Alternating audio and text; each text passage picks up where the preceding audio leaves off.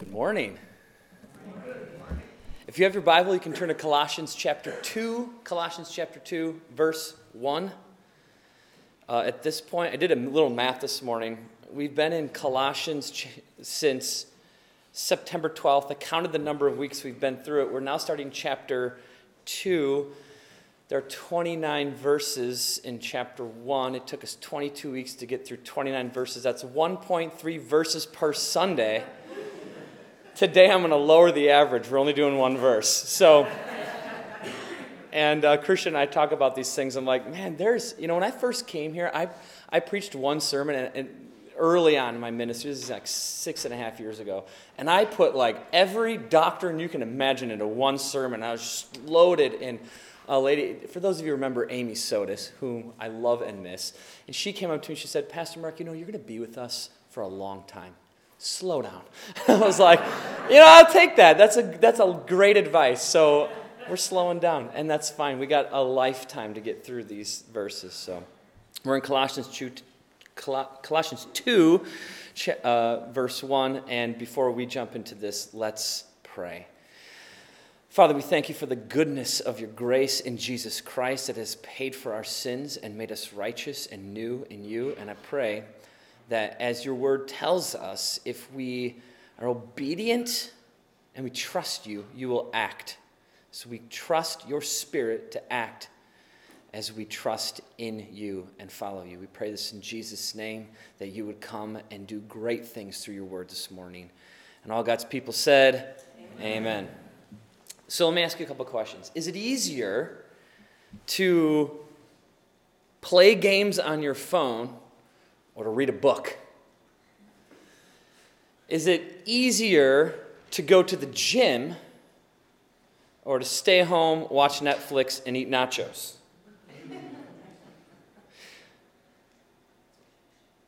Is it easier to love others or is it easier to love yourself? I think we all know the answers to those questions. They're pretty obvious. And what they reveal is honestly that anything that is worth doing is likely to be hard. And so, at least it's, it's likely to be harder than not doing it. Choosing to work out is harder than not working out. Choosing to love your spouse is harder than not loving your spouse. Although, if you don't, your life will get harder. choosing to do what's anything that's worth doing is always going to come with a cost or a price. It's going to, there's going to be difficulty involved. And that is what Paul shows us in Colossians 2 1. That though he struggles for the church, so there's the hardship, is his struggle for the church. What he shows us is that it's worth it because he loves the church. But why does Paul love them? What motivates Paul to endure the hardship of loving the church when he could have easily just stayed home and, and, and, stayed in his previous lane of being a Pharisee and rising up into the, in the religious ranks of stardom that he was already in? Why would he choose what's hard instead of taking the easy path? Well, apart from the gospel itself causing this change in Paul, Jesus meeting him on the road to Damascus and flipping a switch in Paul, forgiving his sins, redeeming his heart, blinding him, and then opening his eyes three days later to the revelation of the truth in Jesus Christ and sending Paul on a mission to build the kingdom of God. Apart from that, what then, at that moment, causes Paul to say, Not only has this change made me say, I'm going to go and I'm going to change the world. I'm going to build and plant churches all over Asia Minor and into Rome and all over the place. Uh, uh, what causes Paul to go on three missionary journeys with all the hardships that are involved with it? What is his motivation? And you, you could answer that question a lot of ways. You could say it was Jesus, you could say it's the gospel, you could say it was the glory of God. And all those things would be true, and all those things would be priorities and primary reasons why Paul does that. But from those things, what is it that sends Paul into communities and says, I'm going to do this for you? It's love. It's his love for those people, which is a product of his love for Jesus. So, what is it really that motivates Paul to endure the hard things of building? And we'll look at the hard things Paul went through. What, in, what motivates him to endure the hardships of building the church so that he can build the church? So, I'm going to show you what the answer to that question ultimately is by first showing you why we must endure the difficulty of affectionately loving the church. Now, listen to what I just said. It is difficult to affectionately love the church, so you have to endure in order to do it well. Because when we talk about love and affection in the church, it's always like, oh, love each other. It's just like this kind of like flowers, candies, and rainbows kind of idea that like, you know, everything's just just love, love, love, just love each other. It'll be soft and gentle and easy. Are you kidding me? Love is hard. Love is difficult. Love is forgiving. Love is enduring. Love is a challenge. When your spouse comes up to you and starts getting angry at you because you did something you shouldn't have done or said something the way that you, you shouldn't have said it, and you don't even know you said it that way, and they're like, Why would you talk to me that way? And like, I don't know what I did wrong.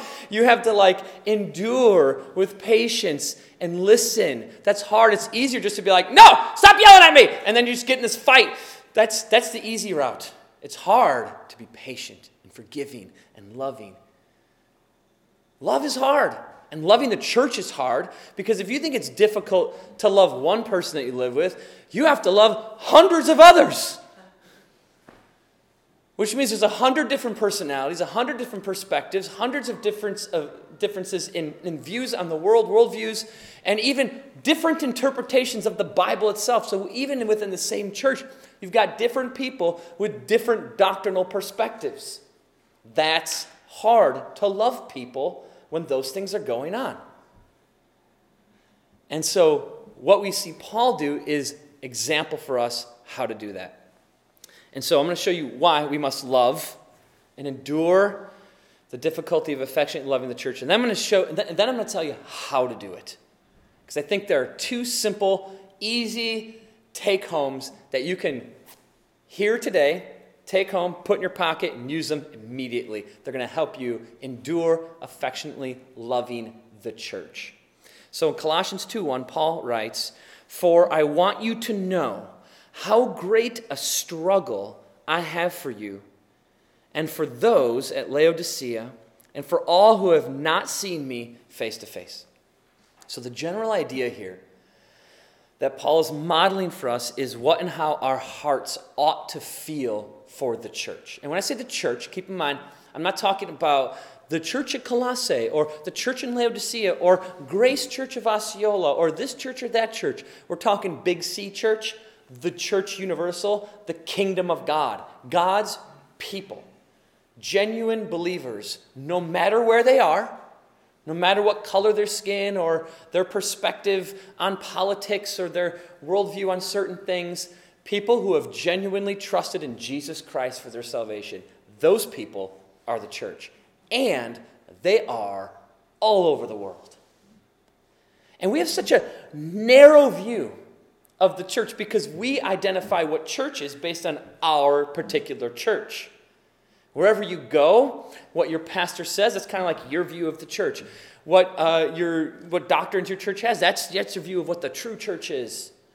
And we kind of sometimes don't really expand our view to see that, like, I wonder how Christians in, say, like the Middle East who are running for their lives, how they understand what Christianity is like, how different that is from ours. And that's, I'm not saying that we need to think the way they think. We can't think the way they think. We live in a free country and we're sitting here free of persecution to do whatever we want. And there are hundreds of other free countries throughout the world who are doing the same thing, as well as not free countries that are Christians hiding in basements, reading the word together and praying because that's how they have to do it. I think we just need to just expand our view a little bit and realize when we talk about church, there's a difference between talking about the gathering of individuals in your community who meet at one building every Sunday morning and the kingdom of God filled with people from all over the world with totally different perspectives on everything. Speak different languages, different interpretive challenges of the Bible just because of their language. There's just a whole world of Christianity that we are not privy to because we live in a nice little Americanized world where we are literally given tunnel vision by social media and the culture to see things your way and our way. And Paul does not have that same view. What Paul models for us is how we ought to view the entire church, the church universal. And though Paul struggled for the church, it was his affection and his love, not for just the people, those individual peoples in that local church, but his love for the idea, the kingdom, God's people everywhere. He loved them so much because he loved Jesus so much. And Jesus loves all the church so much that Paul endures the struggle, which he says here struggle in verse 1, in order to love them well. And so, what we see Paul showing us is it was his affection for the church that motivated, his love for the church that motivated to endure through his struggle. Anything worth doing will come with some risk and some hardship. Look at 2 Corinthians 11 24 through 28. And what you see from Paul is what he means when he says struggle. Look at what Paul endures for the church. Five times I received at the hands of the Jews the 40 lashes less one. Five times he was lashed. And his back, 39 times. Five times 39. Do the math. I don't know. What is it? 200? 195. 190. Thank you. you know, it's funny. Never mind, Anyways, what was it? 195? 195 lashes in your back. And so you don't receive them all at once. It's not 195 in a row. It was five separate times. You received it 39 times. Even in one sitting, 39 lashes is going to hurt. So here's what happens you get lashed on the back, it splits your back open. Um, I'm going to try not to be graphic here. Uh, there was once one time when I lived in Miles City and I was preaching at Easter and I described the death of Jesus very, in, in a lot of details. And there were a couple people in the back who literally passed out uh, because of the description. And I learned on that day careful.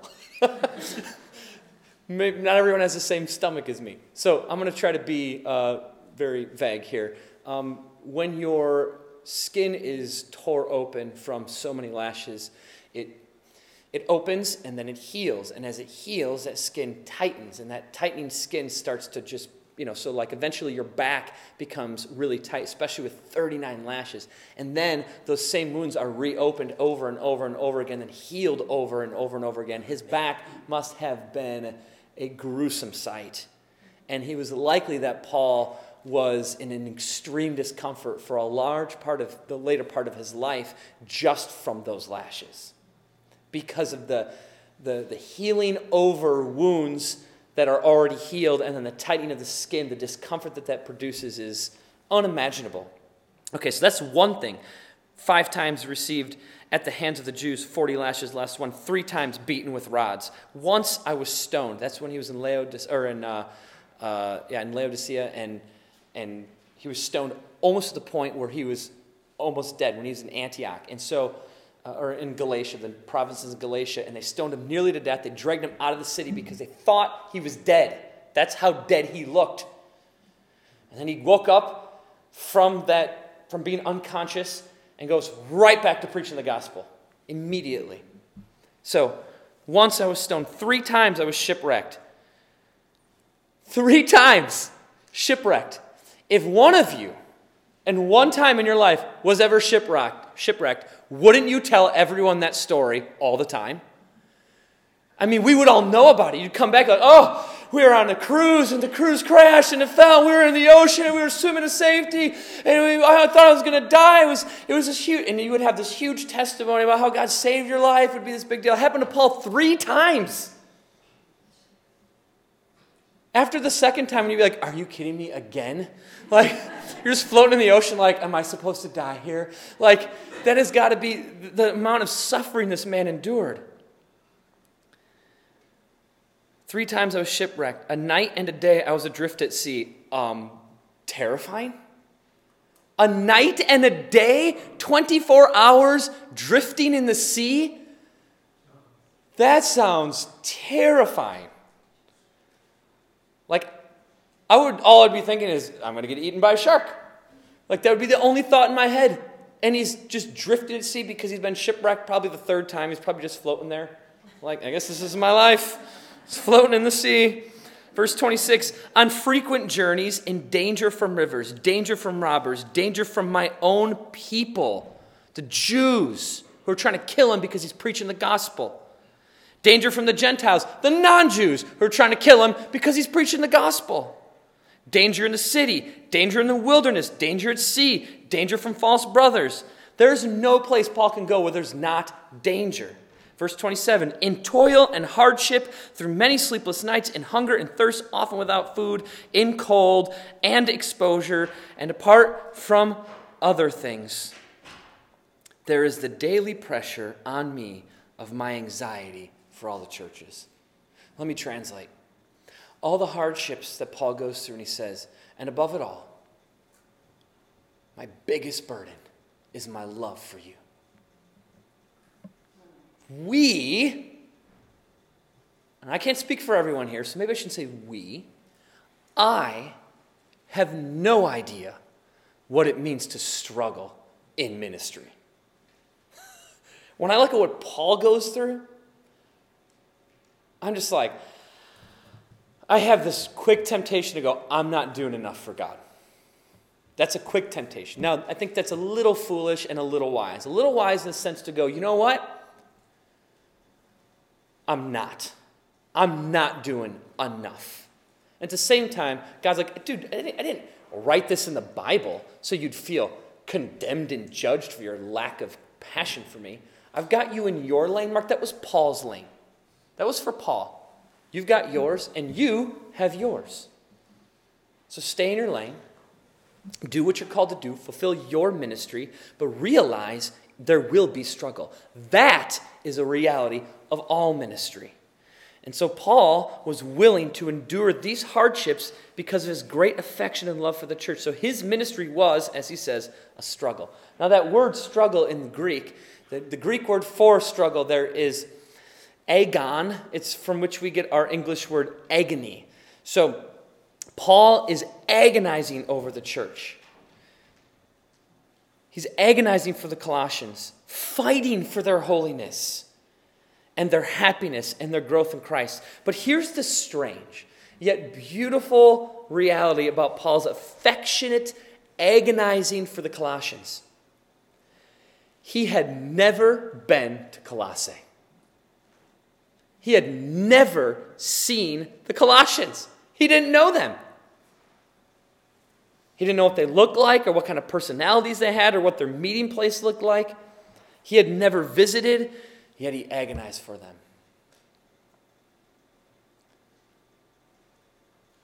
Just imagine how we would feel in like a circumstance like that. Like some guy you've never known, never met, you've heard of.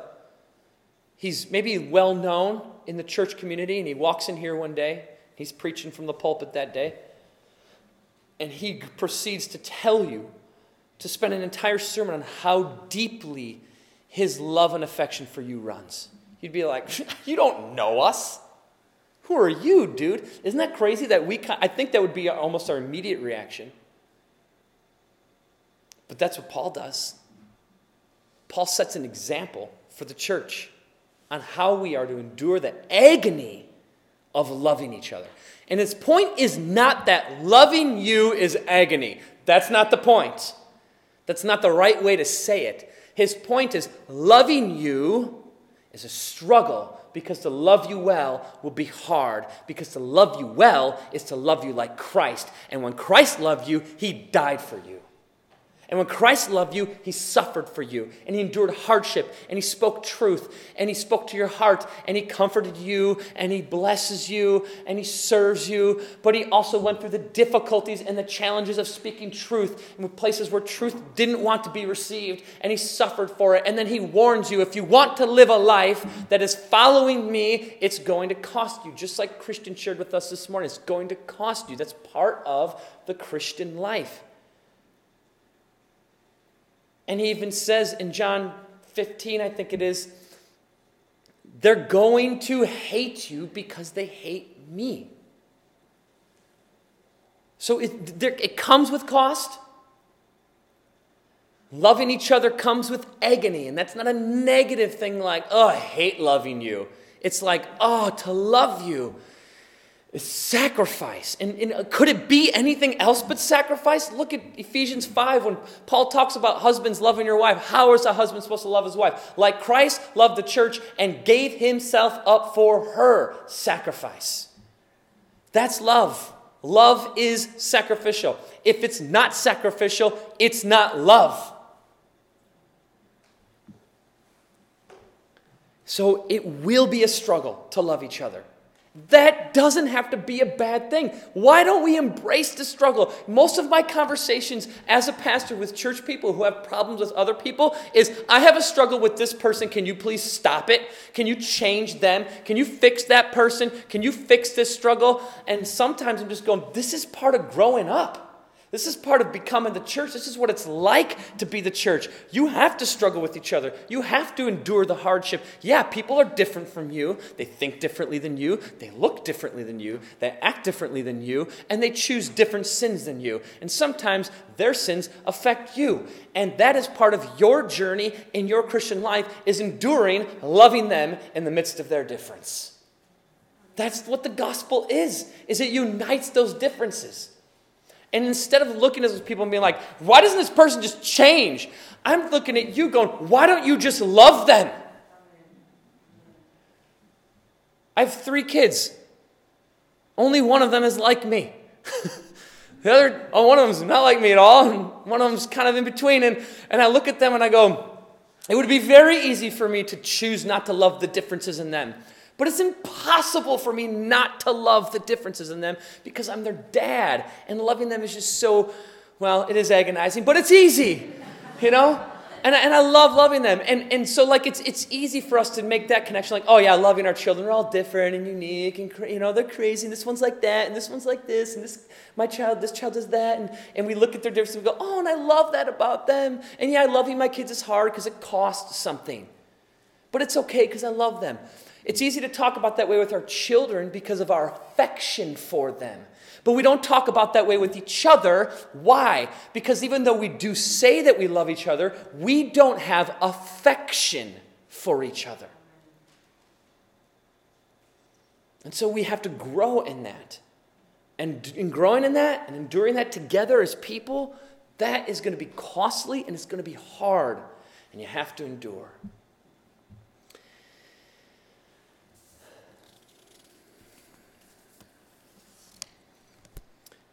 Paul's loving people who aren't even in his vicinity. These, the Colossians aren't close to him.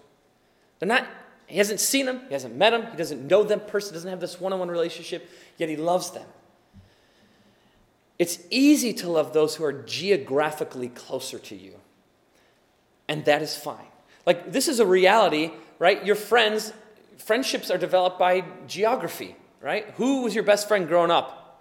Uh, the kid who was in your class right? Your next door neighbor was your best friend. And then you went to school and it was the, the kid who was like maybe had the locker next to you or was in a lot of your same classes. That's the, that was your best friend growing up. And then you were in high school together and you stayed friends because you saw each other every day and all the time. And maybe you played sports together, did plays together, did music together, or whatever. And you developed this friendship. And then college comes. Maybe you went to the same college or maybe you split and went different ways. And now, years later, are you still great friends with that person? Probably not. Maybe some of you have that one friend that you're still really close to, but most likely those friendships fade. Why? Because we move. Geographically, our, relation, our relationships are geographical. We're closer to people, and it's easier to love those who are closer to you. And that's okay. That's part of life. God put you where He put you and put those same people around you, so love them. That's wonderful.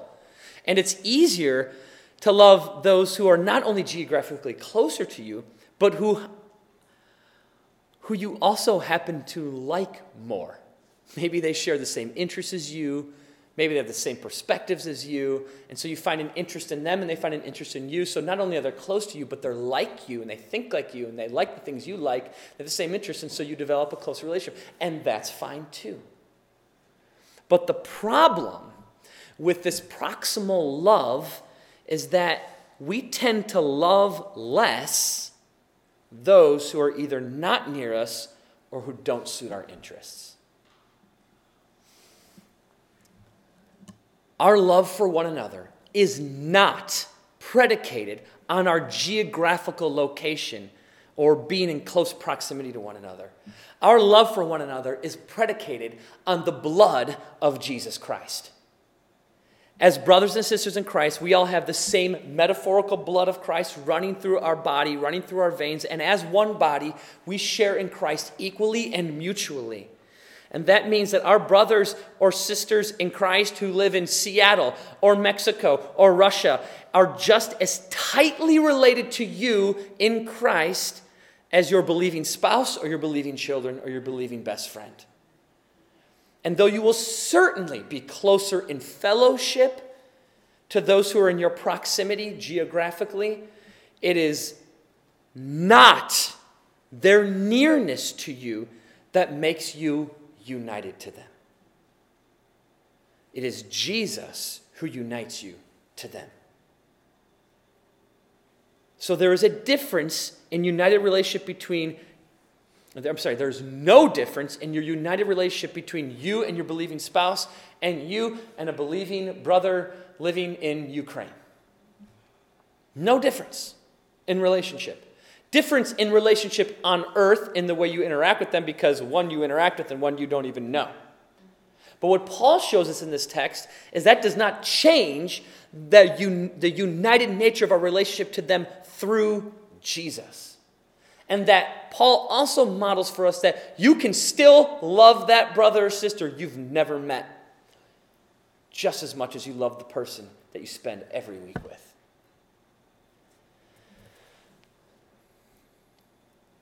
So, what does that mean to us? Well, Paul examples for us what it means. He visited Ephesus more than once, spent 18 months there, and then visited them again. He had a very tight knit relationship with, with the Ephesian believers and with the, with the elders in the church there. And he said to these people in Ephesians 1:16, I do not cease to give thanks for you, remembering you in my prayers. They're probably like, oh, Paul, remember when he came over and had coffee with us? He's such a nice dude. I love when he was preaching that one week. Like they had this bond with Paul. They know what he looks like, they know how tall he is. He probably showed them the scars on his back. He was like, look at these babies. You know, like Paul.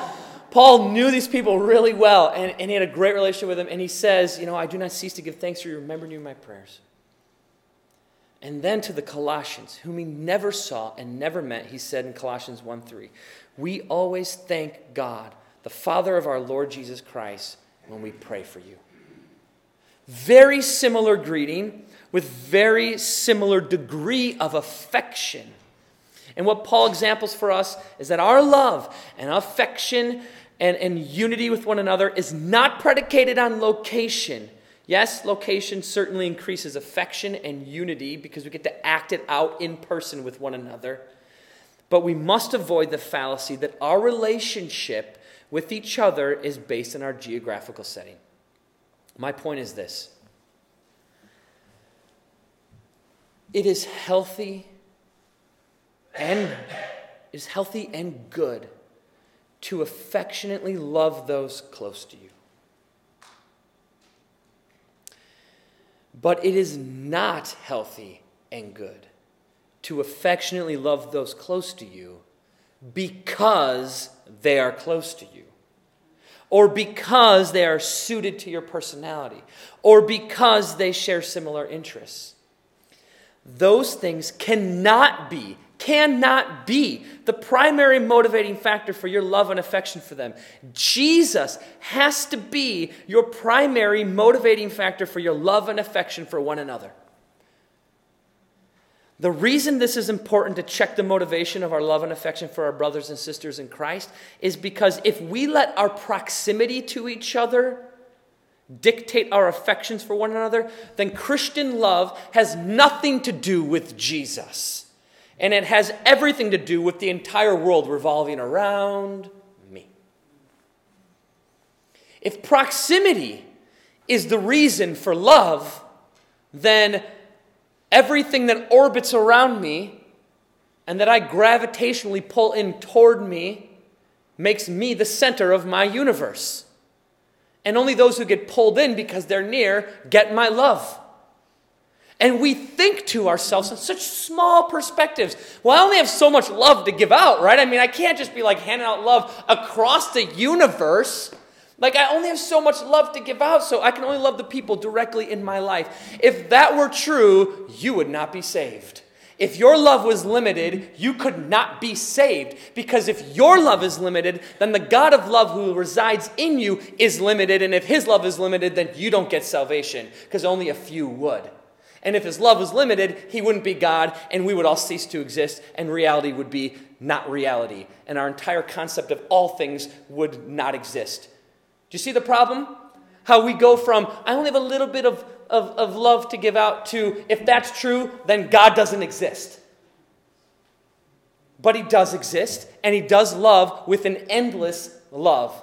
Endless. Endless.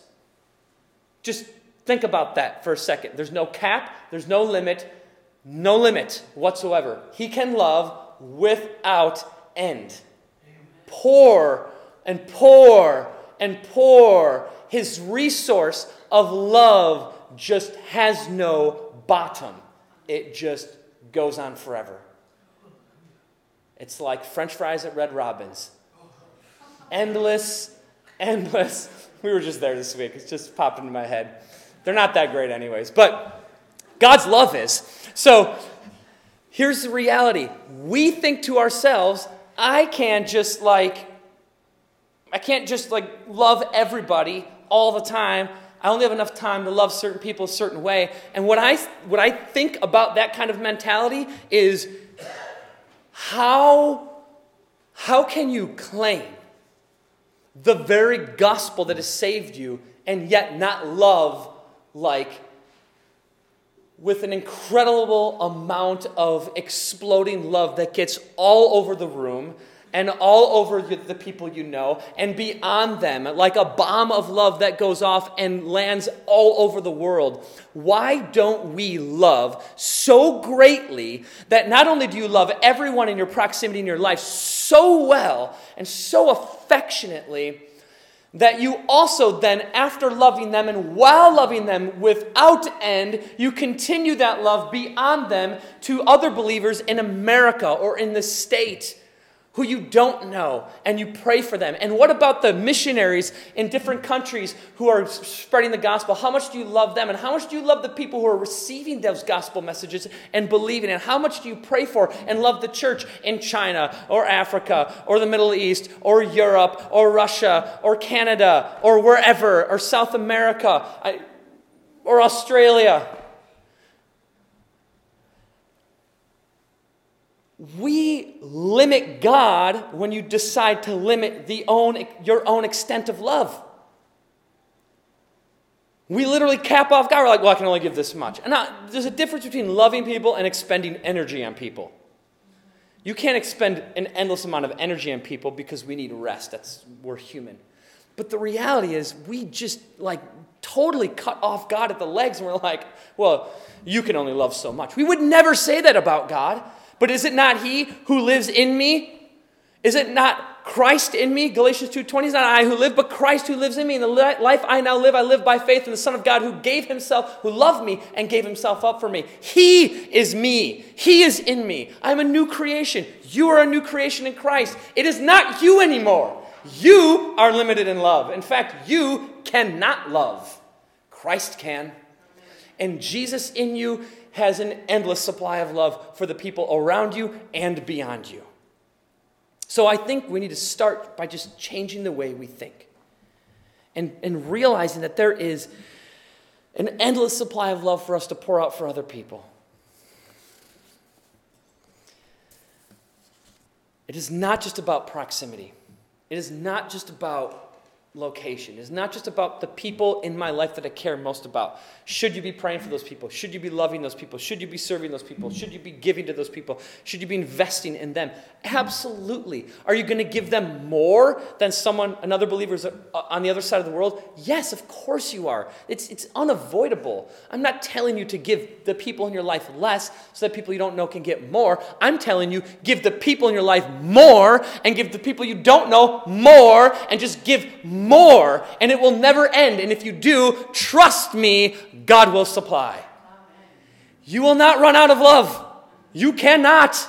In fact, I will say this on a practical, tangible, pragmatic level in your life, if you choose to continue to pour out more and more and more and more love for the people in your life, your spouse and your children and, and, and, your children's friends and your friends and your church family and the people in your community and the people in your state and the people in your maybe your, your denomination and the people across America and the people beyond, if you continue to pour more and more love into those people, you will begin to practice the art and the beauty of loving.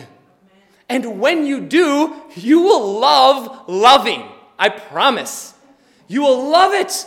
And you'll be like, this is actually not as hard as I thought it would be. Like, I thought this would be so painful and I didn't have the energy for it. And as you love more and Christ pours himself out of you, you realize, you know what? Ah, it's not even me who's doing the loving, it's the Holy Spirit who is acting through me and manifesting himself out of me who's actually doing the loving. And his supply is endless, so I'm actually not exhausted. And when I do get exhausted, we just do what Jesus does retreat. Retreat and meet with the Father and pray and fill back up. As you pour out, I mean, when you love people, you're literally draining the Holy Spirit in you. I get that from Matthew chapter 5 or Mark chapter 5 when Jesus is walking and a woman touches his heel. And the text tells us that Jesus, sensing that the Spirit had poured out of him or drained out of him, he said, Who touched me? He didn't know who touched him. He just felt the spirit drain. That's what happens. Jesus healed someone. It was the spirit who did the healing, and the spirit who got drained, Jesus has to retreat and go fill back up. When you love people, you are draining the Holy Spirit from your body. You need to go get refilled. Because if you try to do it on empty, there is an, there is an emptiness to your humanity, but there is an endlessness of love in the Holy Spirit and in Jesus Christ who lives in you. So, yes, you're, you feel empty when you try to love people because you try to do it in your flesh, and that ain't gonna work. You need to do it in the power of the Holy Spirit. You need to do it with the love of Christ. You need to, you need to love, love, love. And when you are empty, you go, I'll be right back. Give me five minutes. You go in a room, in a closet, close the closet. Don't tell anyone you were there. Pray, pray, pray. Come back out and go, who needs love? All right? That's, that's how you love, all right, church? And so I'm telling you, like, we just don't, we just, I'm telling you that that's easy while I'm telling you that it's hard. Like, it's not easy to make the decision that I have to love these people. I sit in my office on Sunday mornings and my biggest prayer on Sunday mornings is that not that I would preach a great sermon on Sunday morning. I pray for the sermon, I pray for my heart and my mind, and I, and I, got all kinds of things I'm praying for. On Sunday morning, I lock my office door. If you ever go up to my office door before church and you wiggle and it's locked, I'm praying, leave me alone. So, I'll come out and love you in a minute, all right? One of the ways that I, one of the things that I pray in my office is mainly, and I, I think I shared this a few weeks ago, I want to come out of that office like Jesus. I want to walk around this church and greet you, and I want you, not for me, not about me, but I want you to feel like I'm talking to Jesus. Like I feel like this shepherding, loving comfort and presence and peace of my Lord Himself when I talk to any Christian, fill in the blank, whoever it is. I, I look at you and I think that's what you need every day of your life. And if there were enough hours in the day and there, were, and there was enough energy in my body, I would call every single one of you every single day and say, How can I love you today? And so when I pray in my office, I want to come out and I just want to pour love into you. And let me tell you, on Sunday afternoons when I go home, My wife goes, Are you tired? And I'm like, No, I think I'm okay. She's like, You should lay down. I lay down. Five hours later, I wake up. I'm like, I guess I was tired. I guess I wasn't empty. Now, my flesh was empty and I needed the rest, but my spirit's empty. I mean, just preaching right now, I'm pouring. I hope. I hope the Spirit's pouring out. I hope that's Him. I think it, like I've said this before, if I think it's me, I think I start to notice. But, but we all need to have that kind of mentality of like, I can't go to church today just to consume. Now, you should consume. Right now, you should be consuming the Word of God. And you should be getting fed and filled and, and just like, you guys, I, I hope that you're sitting in your seats like, will you just stop preaching so I can go love people right now? I get the point. Now just be done and let me go do it, man. Like, I hope that you feel that motivation. I hope the Spirit is swelling up inside of you with love. And you're like, I just, all I want to do is practice this loving people. Mark's telling me that I have an endless supply of love in Jesus in me, and the Holy Spirit is ready and willing to pour it out. Why don't I just go do that now? I hope that's what you're feeling. But I also hope when you come to church on Sunday morning, you're not coming just to consume but to give, to pour out, to invest in each other, to love each other, which means before you walk in those doors, you have to have, you have, to have had prayed. You have to sit down. You have to talk to God. You have to beg Him. You have to plead with Him. You have to retreat. You have to have that moment in the morning say, Lord, this morning I'm going to church. I'm going to see a hundred people that I'm supposed to love, and the only way I'll love them is if you love them through me. So fill me with your love. Fill me with affection for these people. Don't let it just be a, a, a fake compassion or just like this pretend love. Let it be so genuine, swell in me, and build up in me an affection for your people that I cannot have unless it's you doing it. Now, take me to church. Do you go to church like that? I'm going to bet no. Because there are Sunday mornings I leave my house and I'm not going to church like that. But here's the difference I get a little time in my office that you don't get. Where I have to sit down and go, if I don't start thinking that way, today's not going to go well. And you're not going to be blessed. Do you think that way when you go to work? Do you pray like that every morning? Do you think like that and pray like that before you go have dinner with another family, before you have Christmas with your family, before you your wife or husband comes home from work, before you spend time with them, before you invest in your children? Do you, do you think and pray like that? God, fill me with genuine affection so I can love these people because loving them well will get hard at some point. And if I am not truly driven by an affection and love for them, I won't do it well.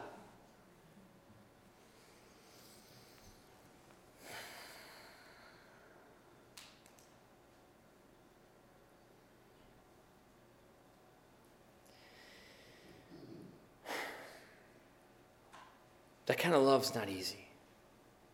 It's going to cost you, and it's going to be burdensome. It's going to be exhausting. It's going to be challenging. I think, honestly, I mean, this is a reality of humanity. Let's just be honest with ourselves. If what I'm preaching right now motivates you to love well, and you're thinking, I need, I need that. I need to be praying that God would develop in me a genuine affection and love for His people, whether in close proximity or across the world. There are millions of Christians in this world who need my prayers. And I'm too tired and I don't have enough love for them. No, God, you do. If you're feeling that, you're like, I need to start praying more. I need to start being in the Word more. I need to start loving more, and I've got this endless supply of love in me. Okay, this sermon this is this is really hitting me where I need to be hit right now, and, and I and I'm gonna go do that this week. I'm gonna do that today. Like I'm gonna make sure I spend time just praying, and you're feeling like motivated, and you're feeling like I really feel like the Holy Spirit is speaking to me right now. Here's the reality. Where is he on Tuesday? Or Thursday? Or next Saturday. He shows up a little bit on Saturdays, right? Because you know you have church the next morning. You're like, oh, oh, oh, you got to get up for church in the morning. You sure you want to do that? do you really want to? Do you really want to choose that sin today on Saturday when you got to face me tomorrow morning? Like that's kind of a mentality. I'm not saying you have that mentality, but a lot of Christians do, and a lot of people who go to church do.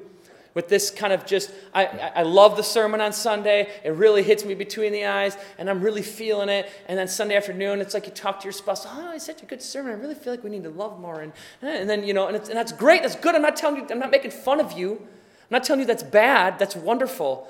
But where is it two days later?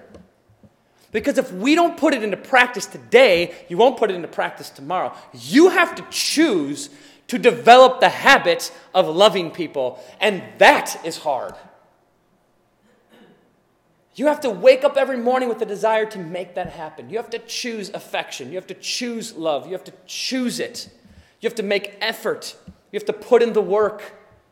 You have to develop a new habit. New habits, just on a human physiological level, take approximately three to four weeks to actually ingrain in our psyche. But that's just physiological. The Holy Spirit exceeds and goes beyond physiology or biology or psychology. He can do more than that.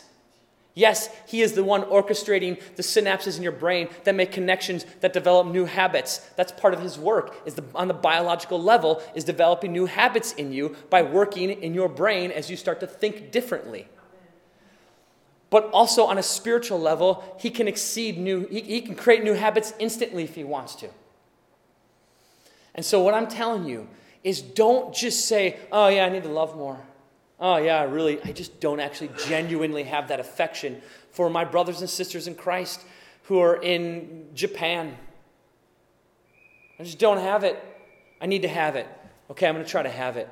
I'm telling you to have it, to love them. Pray for them today. Don't wait. Don't wait.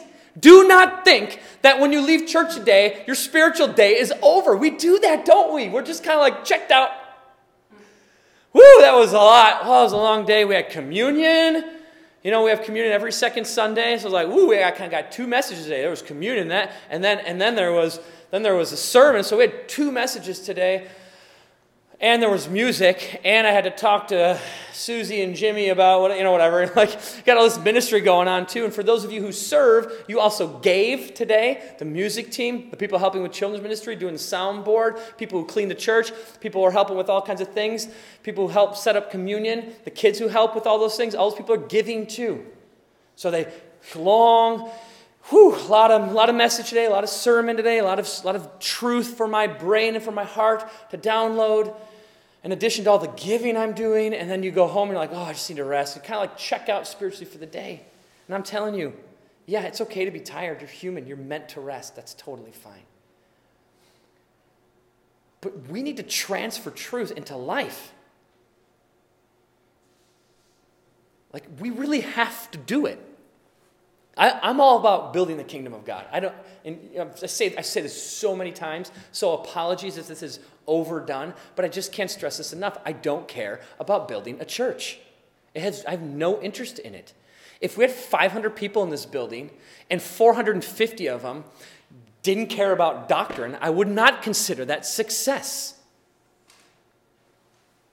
What I care about is your heart and soul on an individual level, that you would love Jesus so much that you can't help but love other people without end. Which means I want that not just to be today's message so that I'm done and you go, That was a great sermon, Pastor Mark. And I hope you're encouraged and I hope you do say, That was a great sermon, Pastor Mark. And you give me a high five again, like you did last week. All right. And I hope that that happens. And I hope that that's real for you. But I don't want it just to be this thing that we do on Sunday and then you go home and nothing changes because that's what the rest of the church in America is doing. And that is not building a kingdom, that is doing nothing. At best, we're building a church. And that is not in God's interest. God's interest is in building the church, the kingdom of God, which means loving unbelievers to the point where they get saved. Then they come in. Then we grow. That's my motivation. That's where my heart is at. That's where my heart is for you. And the only way that happens is if you genuinely change, you genuinely grow, that you take this truth about this endless supply of love and the Holy Spirit that you have and you apply it today and it works tomorrow and Tuesday and Wednesday. And listen, Wednesday, you're going to be pretty depleted and you haven't practiced the art yet of retreating and praying and getting filled back up. And that's why we send you a weekly refresh on Wednesday, Amen. which all of you read, right? I only heard one. Only one of you read it? Just kidding. So, listen, we send that out on purpose. Yeah, it's to inform you what's going on in the church. There's a devotional in there that either Christian or I write, and we write that devotional for your soul. That is, fill back up. More word, more word, more word. Teach, teach, teach. Knowledge, filling, spirit, love, pour out. That's our hope. We just want to want to just fill you back up. It's middle of the week. It's a reset or a refill. I can only tell you to do it. It's on you. And you know that. But I want you to know what I expect as your pastor, what I desire for you as an individual. I care about you and I love you and I want to shepherd you well. And I'm telling you, the best way I can shepherd you right now is to tell you, you don't love enough. And neither do I. I don't love you well enough. I admit it. Christian and I have been talking lately about some of the things that we're doing in ministry. And he has literally had the opportunity to say, What about this, this, this, and that? And I go, uh, Yeah, I am failing, failing, failing, and failing at that. And I need to be better. Why? Because I'm not letting love motivate my decisions. We all need to grow on this. This needs to be a daily application. You have to desire it and you have to want it. Here's how you start you pray. You just pray. Seriously, so juvenile, so simple, so basic, not novel at all, not interesting, not quotable for Instagram. you know, no one's gonna like check Instagram or Facebook later and be like, quote, pray, Pastor Mark today. Like no one's gonna put that on, on social media like it was so it was such a great quote. Like it's just so novel and not novel and basic, and we all know we ought to pray. So I'm just telling you, pray. But but there's a reason we pray, because you need God's help. You can't survive without it. So pray that God would spark in you a, a desire and affection for one another that would translate into love that pours out of you like Jesus. That's what I want for you. That's what God wants for you. And that is what the person sitting next to you needs. And that is what the missionaries in China or Afghanistan or Russia need. Let's pray. Lord Jesus, we love you, we love you, we love you. Um, we, we want to love you more. And we're learning day by day. By your grace and by your word, you're teaching us how to love you better every day. And we want to love you so well that your love swells up in us and pours out into your, into your people, into your church, and across the world. Remind us daily that there is an endless tank of love that you are just ready to pour out. Help us to refresh and refill daily. Help us to love each other well. We want to build your kingdom. It starts with love and it begins in affection. So develop that in these people and in myself. I pray this in Jesus' name. And all God's people said,